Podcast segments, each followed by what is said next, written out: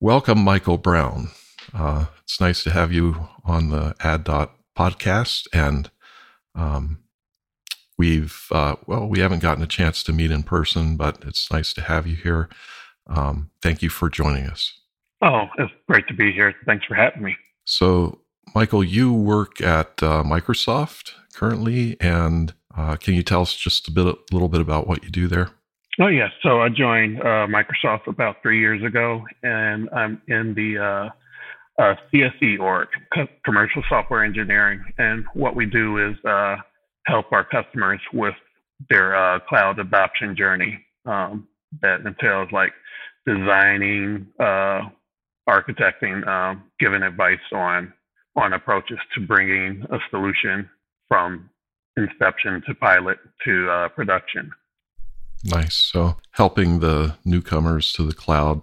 What just uh, curious, like what kinds of challenges do organizations have moving to the cloud? Uh, so we we typically work with you know like very large customers. So uh, their their challenge is volume. So they're they're pushing the cutting edge of of what we're doing. They're looking at new newly released services or services that aren't even necessarily released yet uh, to find out how to best implement a solution using Azure. So one of the things that you're uh, known for, at least um, you know recently, is your you know starting the Juneteenth conference. And let's say before we talk about specifically Juneteenth, um, that it's an opportunity for people to learn about technology from black software developers or, or people in, in tech. Did, did how did that coincide with your journey into tech?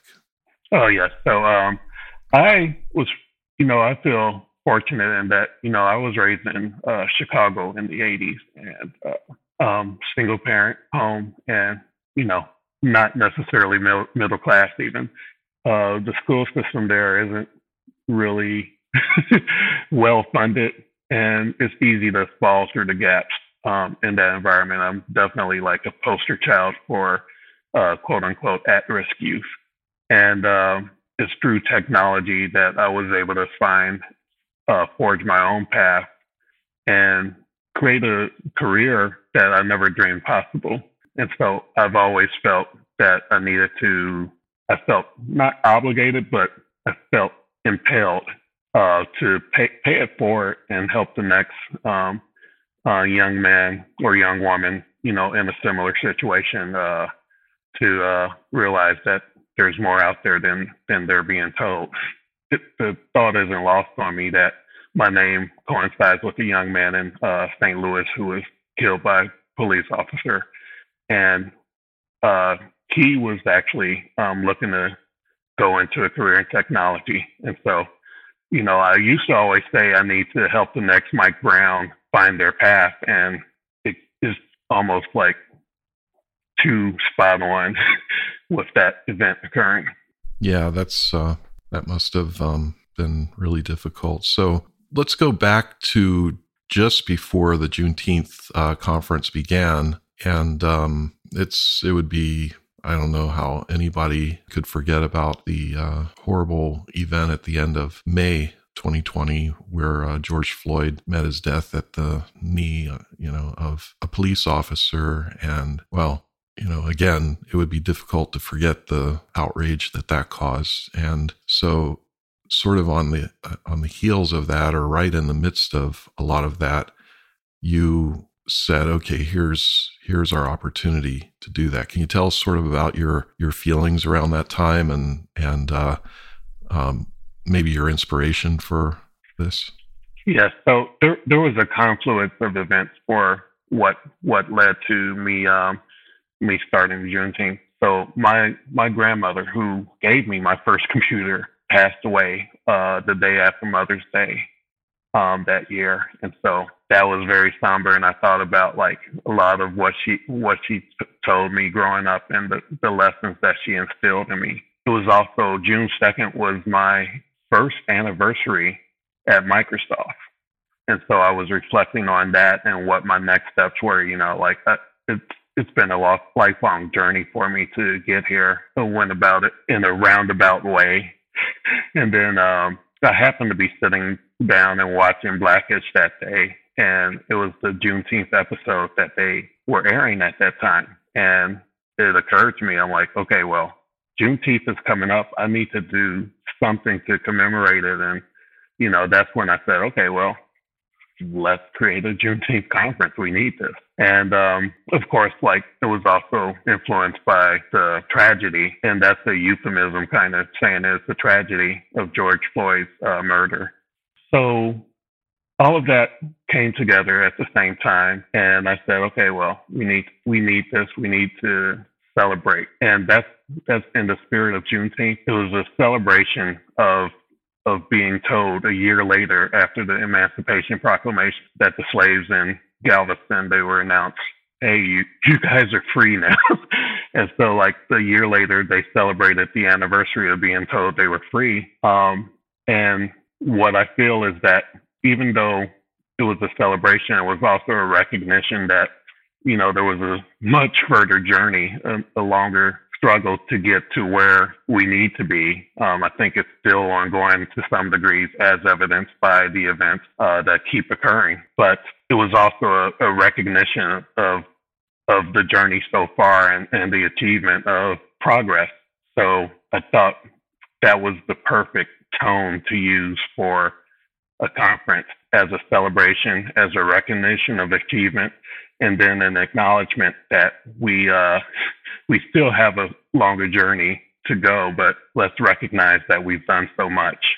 So, um, for listeners who aren't familiar with Galveston, he's talking about Galveston, Texas, which is very close to Houston uh, in the United States. And he's referring, of course, back to the, the freedom of um, black slaves from slavery in United States. And so, of course, you probably want to inform yourself of the history of that if you're unfamiliar with it. But you can imagine what it's like to, you know, be set free. You're going to do some celebration, right?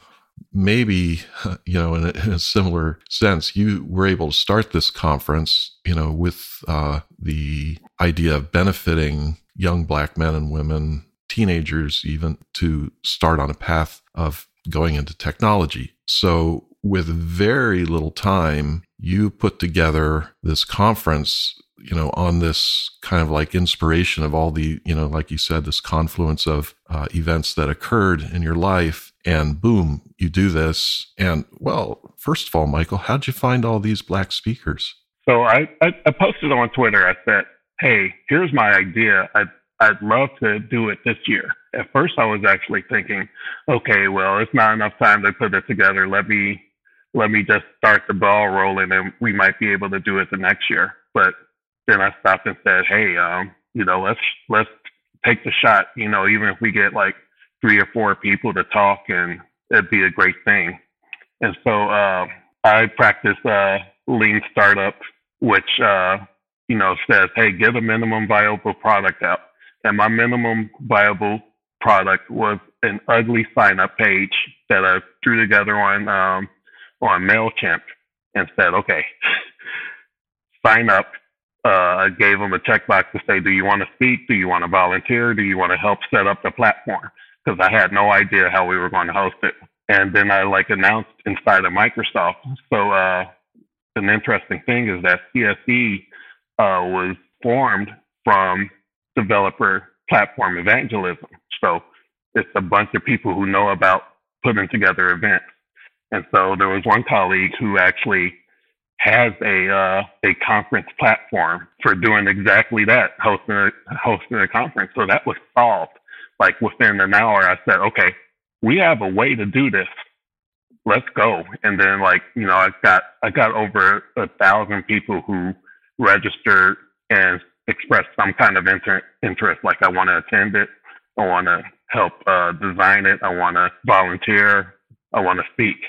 And I'm like, okay, well, that sounds like a resounding yes from my um, from my customer discovery. There's a market there, and so uh, it was, of course, it was short time. It was very rapid, and so I uh, put in all of my project management skills to work to to allow the team to, you know, agile development, you know, self-forming teams. You know, I said, hey, here are the areas we need to work on. Sign up for what you want. And then uh, rather than me being like down in the details in the tactical area, I, I let the team select the representative. So like we did a scrum of scrums where we did a daily stand up and said, okay, hey, here's what's on the agenda. Here's what we need to do. I had some excellent team members who uh, were just very good on the tactical stuff. Like you give this amorphous blob of like, hey, we need to do user registration, we need to do social media, and they just broke it down into uh, into like detailed tasks and it ran like a machine. I think there was like a week into it, I realized like I could like step away and it this will happen. and it was just amazing, you know, like so much enthusiasm, so much energy. It was I was just humbled to be a part of it, really. And a, a very significant part of it. So thank you for well, I mean, you followed what you wanted to do and your your inspiration and you didn't back down and that's exactly what tech people need to do right i mean right uh, you know some probably to a lot of kids looking into this industry they they see it as impossible to get in you know how could they possibly do this and what it takes is intestinal fortitude right hmm. you're, just going to get it done and it doesn't mean that you're a genius, it means you're smart and have a lot of drive and you don't give up easily, right? I mean, doesn't that describe a software developer? Yeah, I, what what just popped into my head when you say you're smart and, and have the drive, you know, like uh, Joe Joel Spolsky called it smart and gets things done. That's the two priorities for software engineers. And because of the length of my career, I've been doing this for like 27 years now um, I've learned to, you know, strengthen my skills that are outside of pure coding. So, you know, I have a definite product mindset where it's like, okay, the code is great. Like if I spent a bunch of time just saying, okay, I'm gonna build up this portal site rather than like, oh, here's one that's handed to me, you know, it wouldn't have it wouldn't have happened, right?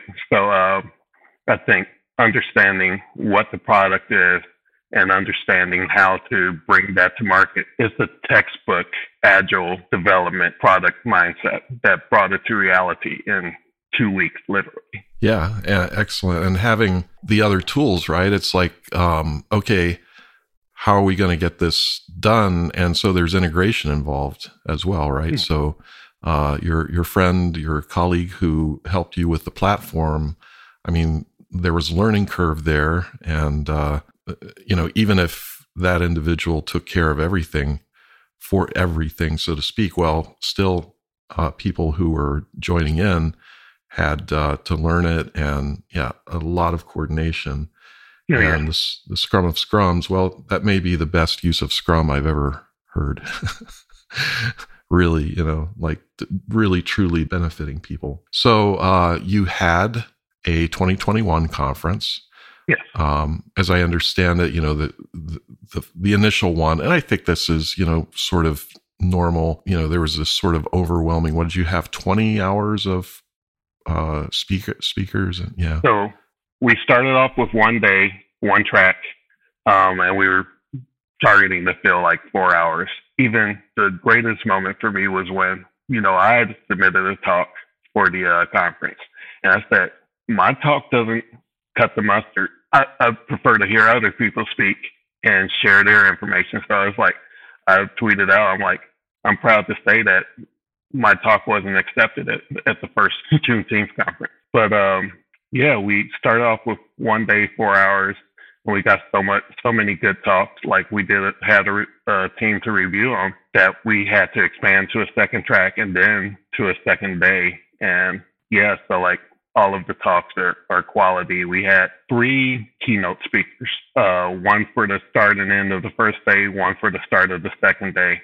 And, you know, these were phenomenal people. We had uh, Danny Thompson, we had Angie Jones, and Jerome Hardaway, who, you know, like have done amazing things on their own. You know, like Angie is the Java queen, among other things. You know, she has like 25 patents, stuff like that. And I had like at the time like 1,500 followers, and you know that she said, "Yeah, I'm going to sign up and and talk at your conference." I was like, "What?" so, um, like I said, it was really a humbling experience to be able to be the impetus behind such a great gathering. Well, that's that's very cool, and it's uh, you know nice to hear you have these fond memories of it. So so you had uh, so you went about you had about twenty hours of of presentation during the initial 2020, and you said about eight hours in in 2021. So maybe right. even a bit more manageable, but that's still a lot of hours for a virtual. Oh yeah, you know, event. And now uh, you're you've already got things kicked off for 2022 right. that will happen in june. Tell us about that and, and then just where are you going in the future? Yeah so um, i've been keeping my eye toward doing an in-person event. And of course when i thought about where to host it if possible it would be houston because houston uh, has one of the largest juneteenth celebrations. Uh, it's about an hour from Galveston where the original Juneteenth was celebrated. I was really hoping we could do it this year, but like I was worried still about uh, COVID. I've seen some examples of like COVID friendly conferences um, that put in, you know, guidelines and, and, and security and safety measures, but I still wasn't comfortable like doing it, especially uh, Texas has been really lax about their COVID policy. So we put that on hold. We're going to do it uh, virtual this year as well, but we're already like strategizing on like you know securing a place and getting funding to to host it in person next year.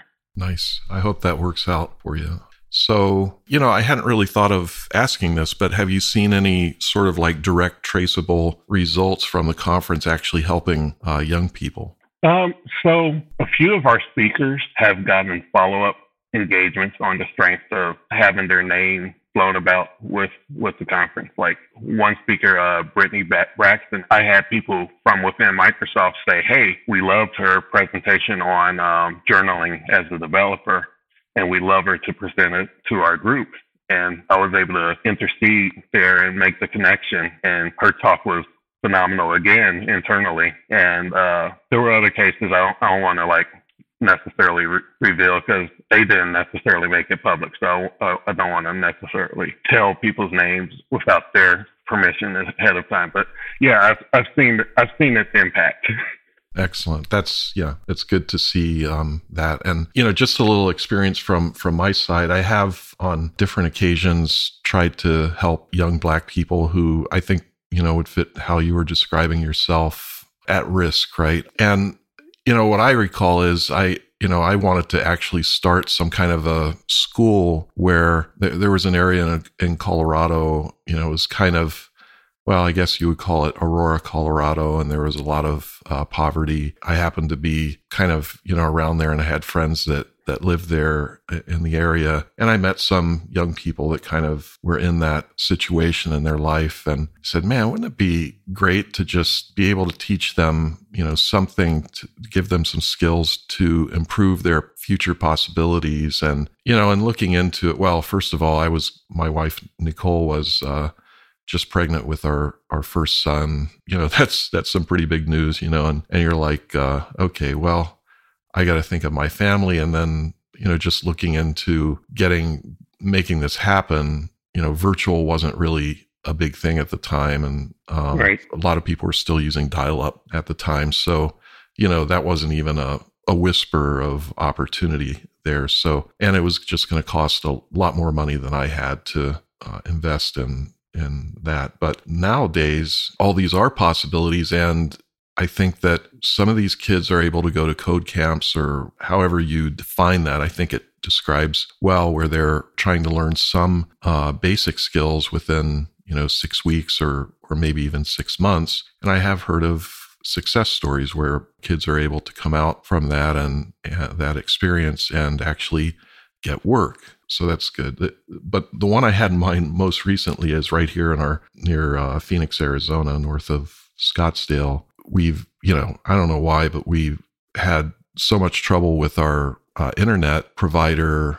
um, the service from them, and we had a kid come out. Well, we didn't know it was a kid. We had someone come out to to help, you know, look into the problem, t- troubleshoot for us. And he was a young black kid, a lot of energy, very smart, very you know, quick minded, and so forth. And any question that I had, it was like, boom, you know, he had an answer. And uh, and what it sort of reminded me of was the story of Kelsey Hightower. Kelsey's story is uh, he started out like he really had to hustle a lot to get the opportunities that he had. And I think he was actually doing like some kind of internet provider or, you know, service for helping people with their computers or something. And, and then he he finally got into software development. So I showed this kid. I went to Kelsey's um, Twitter account. I showed him like how many followers he, he had and how well he had done. And I said, if you want to try to get into software development, let me know. And I think I gave him my card or something, wrote my phone number on it, and I never heard from him. I, I'm, you know, I'm disappointed because I would have loved to you know introduce him to you know some channel but you're hitting a big area you know where where people have the opportunity to really hear a lot about this. So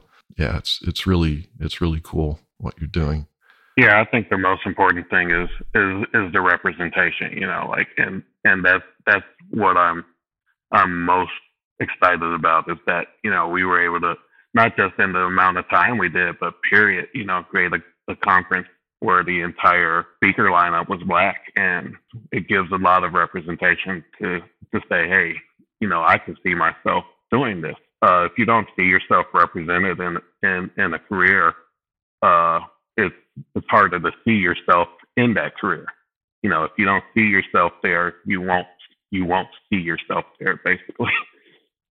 Yeah, you have to be able to see examples um, in the industry of people who started out in the same way that you're going to have to start out, right? That they are right. going to have to start out. So, yeah.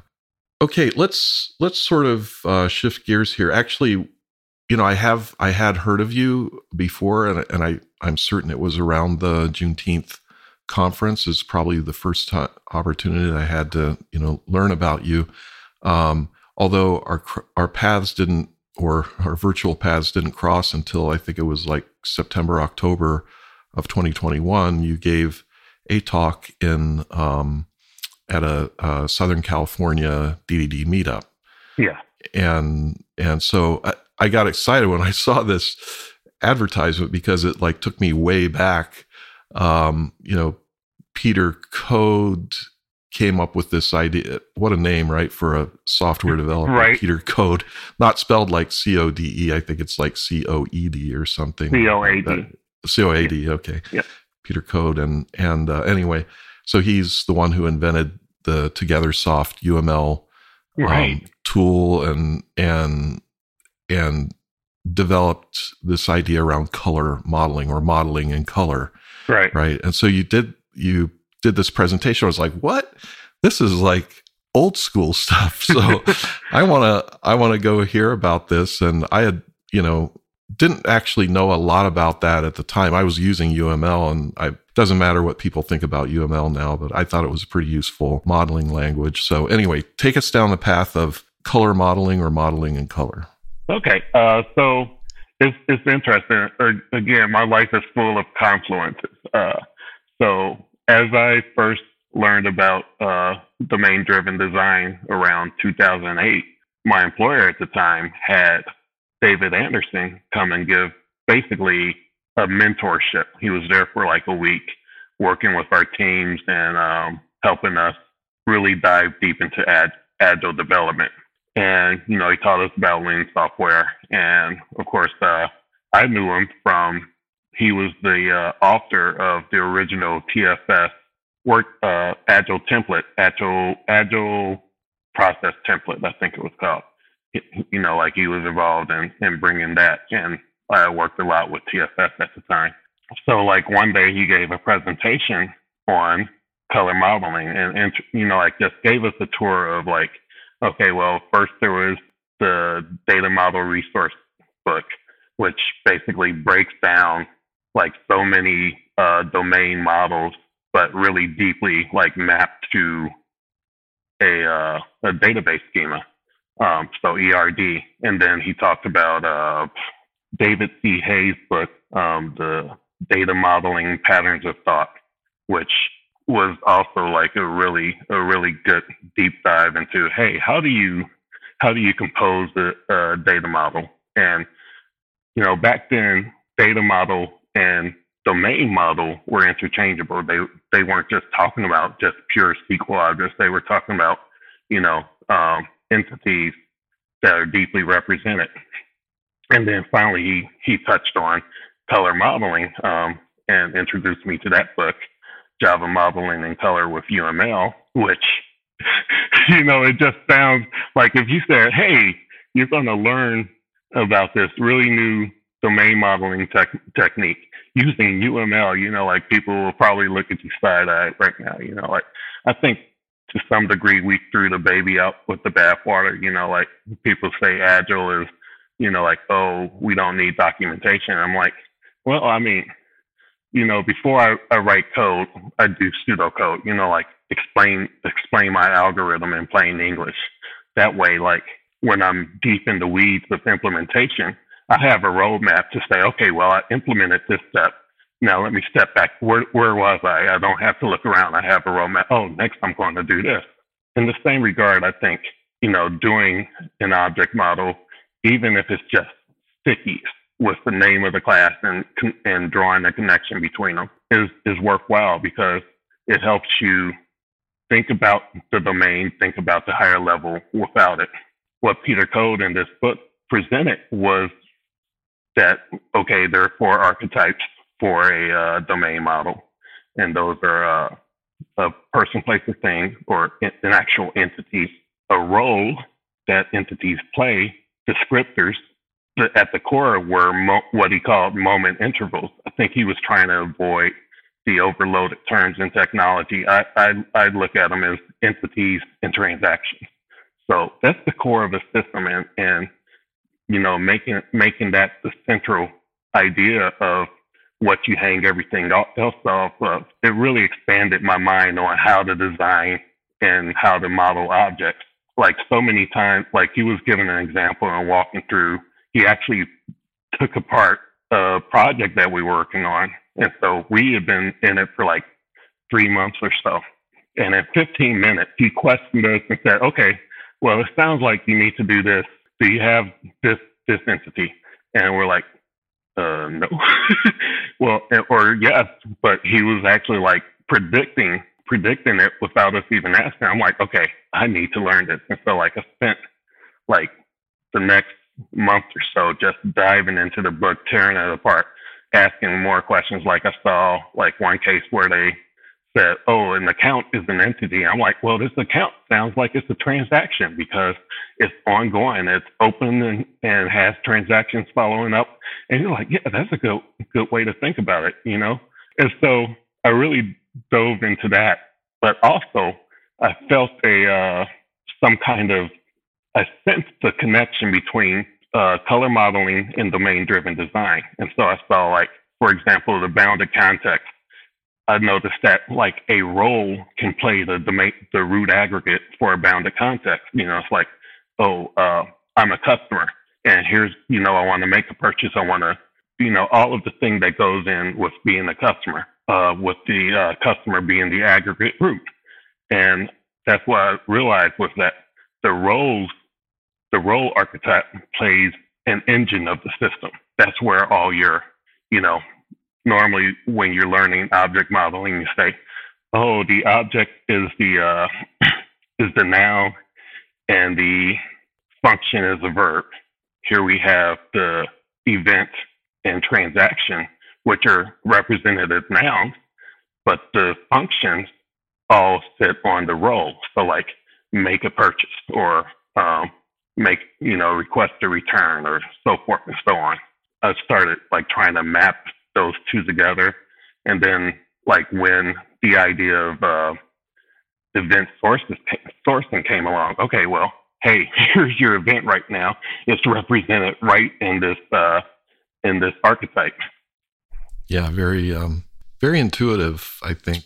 And I think the you know when you learn the colors that are used to represent you know your eye uh, and hopefully you know well this this doesn't work so well maybe for some who have a, some kind of color blindness, right? Right. But um, actually, even for people who have some color blindness, there's they, they usually have some sense of of color. And so anyway, you see these objects or elements, modeling elements, and and there's like this sort of immediate uh, visual impact. They tell you what they are, and and so part of the identification of what's what's being represented in the model um, just jumps right out at you, right? So right, yeah, because it adds another dimension. And I think he did a good job at selecting the colors. So, like, rather than red, he picked pink. So people with red green uh, color blindness aren't aren't impacted. You know, and he picked like uh, neon colors so that like you know there's red green and then there's uh, um, I think yellow blue color blindness. And so like rather than blue, he selected a pastel like sky blue. So uh, I think it even you know like every nuance was thought of in that system, you know, and and like you said, like you can like almost look at the model at a glance and say, you're missing you're missing a pink here, you know, you're missing a you're missing a yellow here. Who are you like implying or or eliding here? Now, fast forward. Let me think here. When did I start learning about that? Maybe I think TogetherJ came along. Maybe like I don't know, 1997, 98 in there. I yeah. Know, somewhere like that right? And uh, and the the modeling and color was probably right near that time, short shortly after. So let's say fast forward about ten to fifteen years, somewhere in there, right. maybe twelve years, like that, and and uh, here I am on what we called my IDDD tour, right? Um, implementing domain driven design tour, and I invite Alberto Brandolini to join, you know, in in I think it was at least two of the events um, that I had, and and so he uh, joined me in Belgium, Leuven, Belgium, first of all, and then uh, in Krakow, Poland, secondly, and then actually I taught um, through Alberto's company, not exactly as an IDD tour event, but you know, right in conjunction with the same kind of time frame down in um, uh, Bologna, and he first introduced what became event storming at the earlier Leuven event. And I think that was like early April of 2013. It was just right after my Red Book was published. And, you know, there was, uh, we definitely lit a fire in this uh, small DDD community at the time and, and really, uh, I think had a major impact. So Alberto introduces this, what became event storming, and it, and it uses different colors of sticky notes, right? right? To, to represent different parts of a, not just a domain model, but actually multiple domain models potentially that are represented in a timeline le- left right. to right. So, okay, so now we have color and color modeling, you know, with UML, and then we have sticky notes for event storming. How do you see those two things overlapping? Oh, yeah. So I met Alberto uh, in I, I did a conference in Ukraine actually. Uh, I think it was Build Stuff, the Build Stuff conference in Ukraine back in I think it was 2017. It's interesting, you know, with the events going on. I, I did like a tour of Chernobyl, and and the conference was in Kiev. So I, I I have a that was my first trip across the ocean. So I have a, a definite affection for Ukraine and definite angst about this this invasion that's going on. But my talk at the conference was on color modeling, and I presented it there. And you know, like that was the first time I learned about event storming because just before in the same room as as my talk on color modeling, Alberto talked about uh, event storming. I'm like, wow, that's definitely very similar. And I think the the color modeling concepts influenced what became event storming. I think he did a great job at making it fresh and consumable and bringing it in a way that the audience was ready for. You know, we were already thinking about event sourcing and DDD, and he just rephrased it and recaptured it, which is amazing. You know, like it takes real talent to be able to uh, to make an old thing new. That was the theme of the conference. Old things are new. so, like I focus on the UML aspect. You know, I I think, like I said, at the end of of the presentation that Dave Anderson gave us, you know, he actually used sticky to like reposition and and draw out the uh, concepts. I think definitely like the concept of a strength, you know, like a continuous timeline flow of events. That's talked about in the uh, color modeling book. You know, like you have a you have a moment interval, and then you have predecessors and successors. So before you can have a uh, shipment, you need to have an order and maybe a payment. You know, like a payment for that order. And so letting, I think, the process that he talks about, you know, where it's like, okay, let's just look at our events and lay them out in a timeline and then hang the rest of it off of there is is brilliant. I think it's a really good tool for discovery, just like color modeling. I think I think they're not in conflict with each other. It's a how versus a what. Both of them tell you how to do domain modeling and how to discover and come to a common ubiquitous language.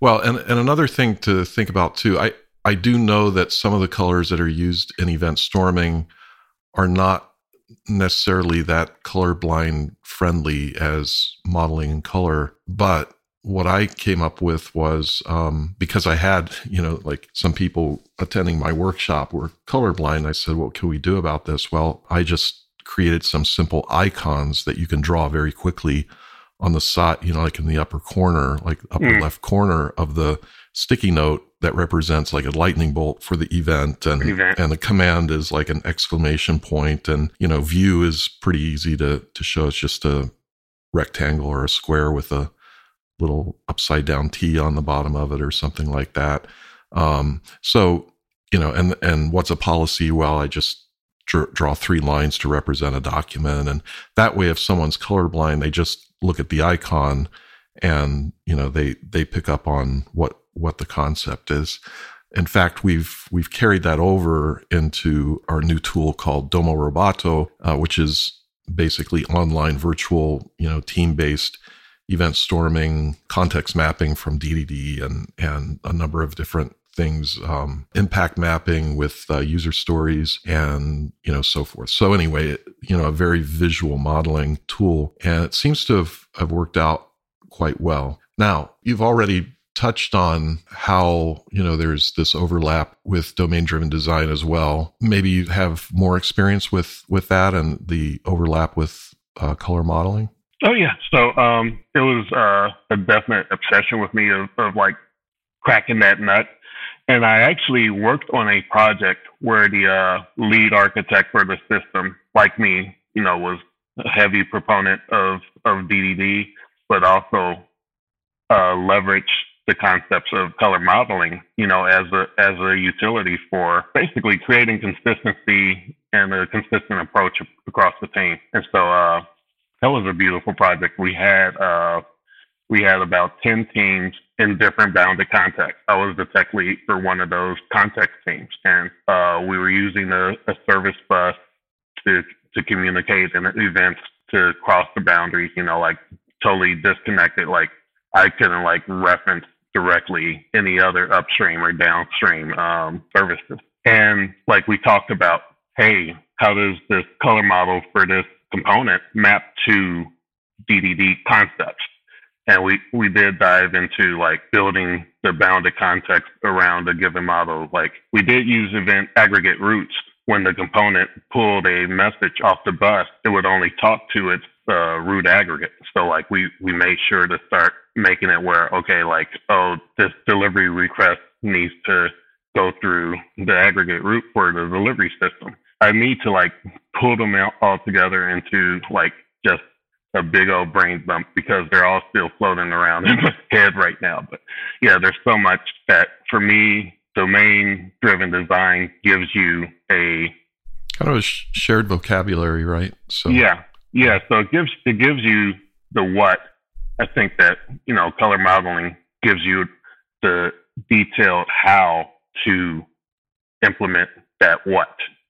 Yeah, that's a good way to describe that. Cool. Okay, now maybe one more big topic, or I don't know how much you want to say about uh, extended reality, but you're, you know, you've gotten into this idea of extended reality, and and frankly, I don't know anything about it at all. So, you know, here I am, your your student. So, could you tell us about extended reality?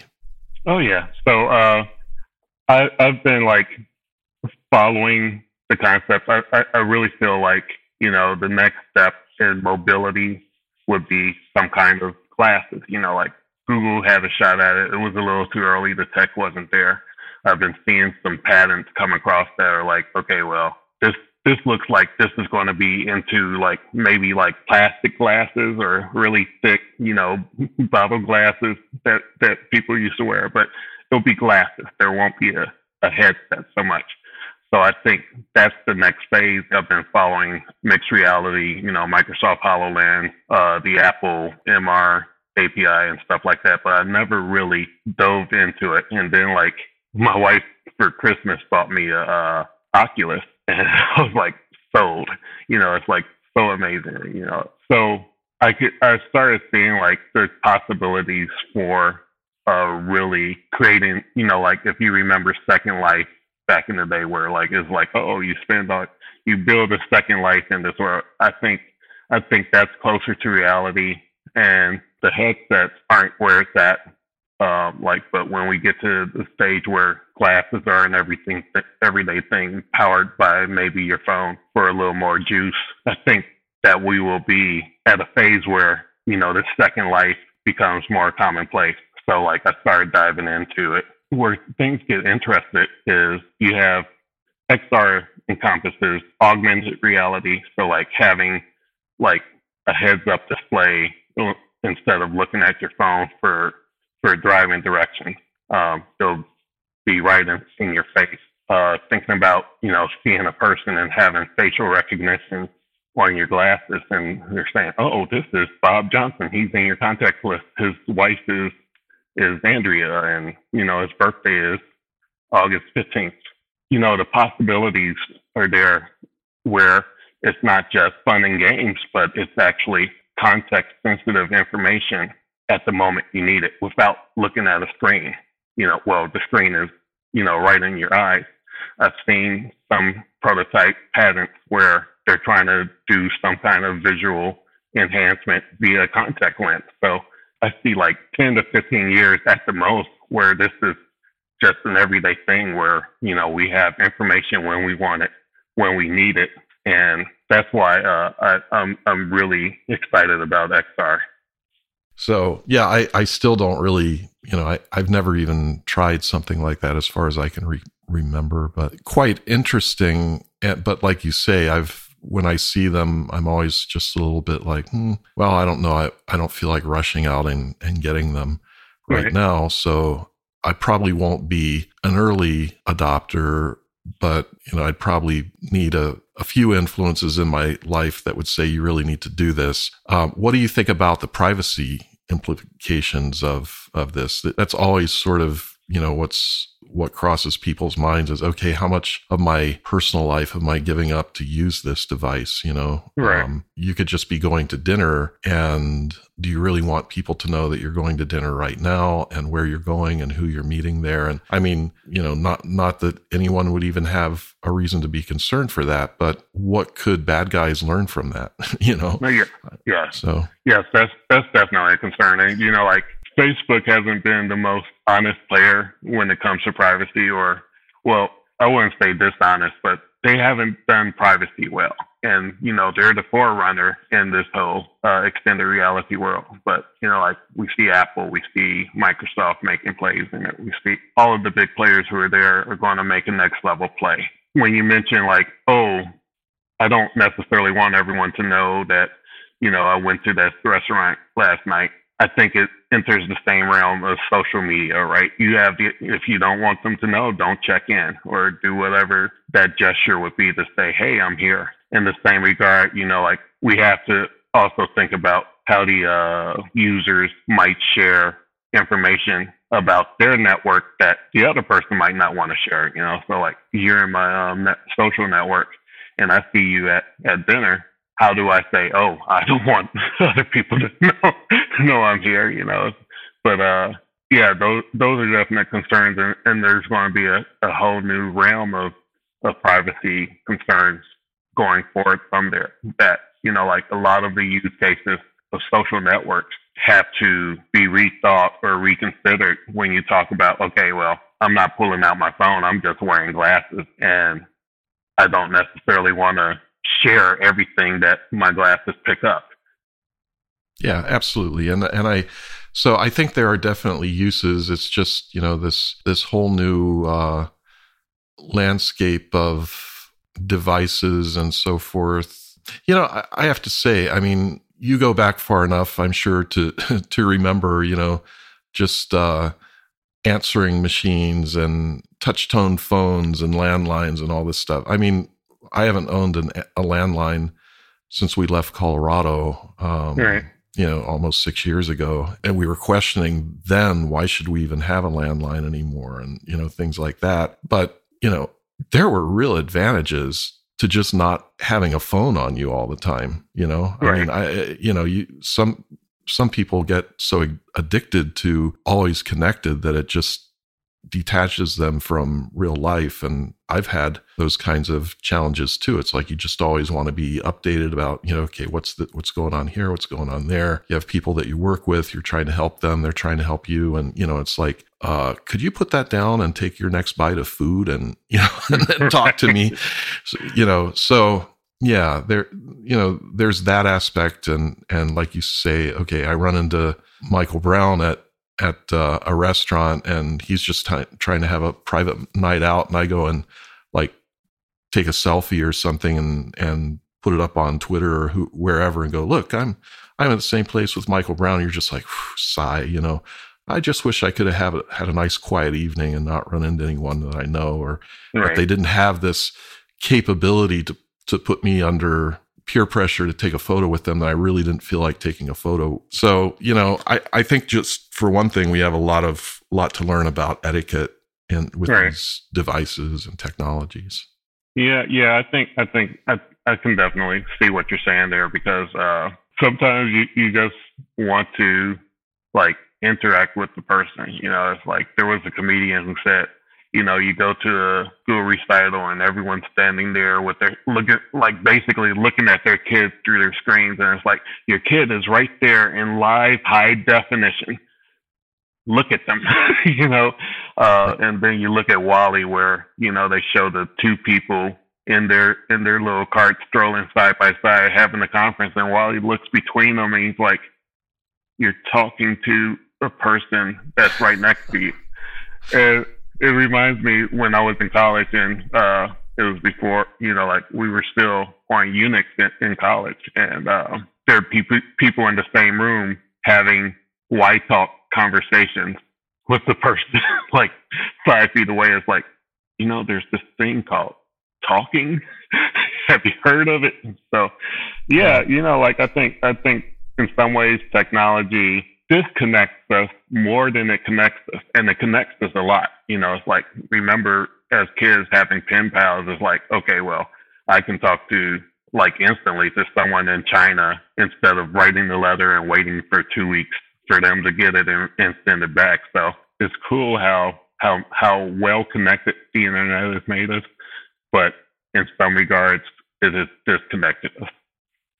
Yeah, for sure. Well, um, we're not going to solve all this sitting here chatting, but I, I, would like to talk with you about it more and see what kind of uh, progress you've made in that area. So I really appreciate you joining us today, Michael. And uh, so, how do people contact you if they want to join in the Juneteenth, you know, future conferences and so forth? What's the best way to get in touch with you? Oh yeah, so um, you know, we we created a, a Twitter. All of our social media is Juneteenth Conf. That's um, June with T E N T H Conf, all one word.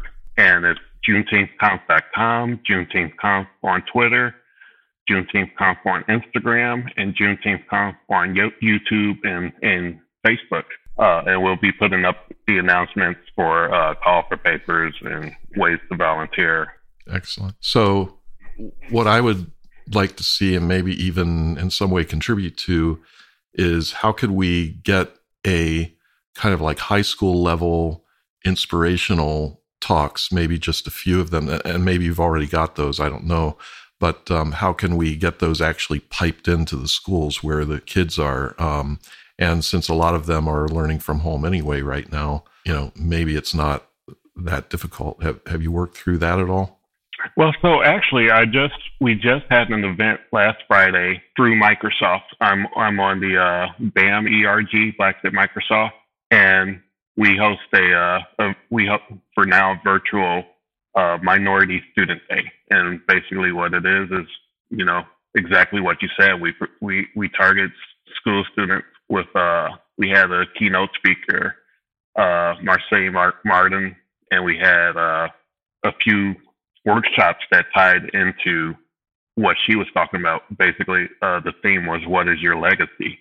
And so we got the kids to think about, hey, what what mark do you want to leave on the world? And we also showed a uh, a virtual museum of you know young black people who are uh, entrepreneurs or making big big waves at a very young age to do exactly what you said, provide some inspiration uh, directly to the young students. Um, I would like to, beyond just the one conference, I would like to expand, you know, the activities and programs at Juneteenth Conf to a year-round thing. I've got some ideas around there, and uh, uh, that just takes funding to some degree. Yeah. So, well, a very um, uh, interesting, compelling, and laudable effort that you're that you're involved with, and I wish you all success with it. And I'm never going to be able to be a, a black person in tech, and um, but I'm with you in in heart. So thank you so much, and thanks for joining yeah. us. Thanks for having me, Vaughn. It's been great meeting you. Like you know, I'm a I'm a huge fan of your work, and it was it was amazing to have you reach out to me. And likewise. So, okay, take care. Have a great. If you enjoyed this interview, please subscribe and stay tuned for more. This podcast is sponsored and produced by Kalele, makers of Domo Roboto and the XOOM platform. To learn more, visit kalele.io. That's K A L E L E dot I O. Thanks for listening.